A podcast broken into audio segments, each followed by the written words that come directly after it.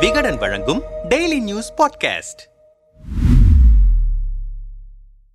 கோயம்புத்தூர் மாவட்டத்தின் முதல் பெண் தனியார் பேருந்து ஓட்டுநராக பணி செய்து வந்தவர் ஷர்மிளா. இவர் பணிக்கு சேர்ந்தது முதல் சமூக வலைதளங்களில் பலரால் பாராட்டப்பட்டார். பாஜக எம்எல்ஏ வானதி சீனிவாசன் திமுக எம்பி கனிமொழி உள்ளிட்ட பலர் நேரில் சென்று வாழ்த்து தெரிவித்தனர். இந்த நிலையில் எம்பி கனிமொழியின் சந்திப்புக்கு பிறகு ஷர்மிளா அவர் பணியாற்றி வந்த தனியார் டிரான்ஸ்போர்ட் நிறுவனம் பணியிலிருந்து விலகிய சம்பவம் பேசுபொருளானது. மேலும் இரு தரப்பினரும் பரஸ்பர குற்றச்சாட்டுகளை முன்வைத்தனர். இந்த நிலையில் மக்கள் நீதி மய்ய தலைவர் கமல்ஹாசன் ஷர்மிளாவுக்கு காரை பரிசளித்திருக்கிறார். இதுகுறித்து அவர் வெளியிட்டிருக்கும் அறிக்கையில் தமிழ்நாடு அரசு போக்குவரத்து கழகத்தின் முதல் பெண் ஓட்டுநர் வசந்தகுமாரி முதல் பெண் ஆம்புலன்ஸ் ஓட்டுநர் வீரலட்சுமி போல கோயம்புத்தூரில் முதன்முறையாக தனியார் பேருந்து ஓட்டுநராக இருந்தவர் ஷர்மிளா. பேருந்து ஓட்டுநராக வர வேண்டும் எனும் தன்னுடைய கனவுக்காக உழைத்து சவாலான பணியை திறம்பட செய்து வந்தார். அதற்காக பல்வேறு தரப்பின் பாராட்டுதல்களை பெற்றிருக்கிறார். தன் வயதையொத்த பெண்களுக்கு சிறந்த முன்னுதாரணமாக திகழ்ந்த ஷர்மிளா குறித்த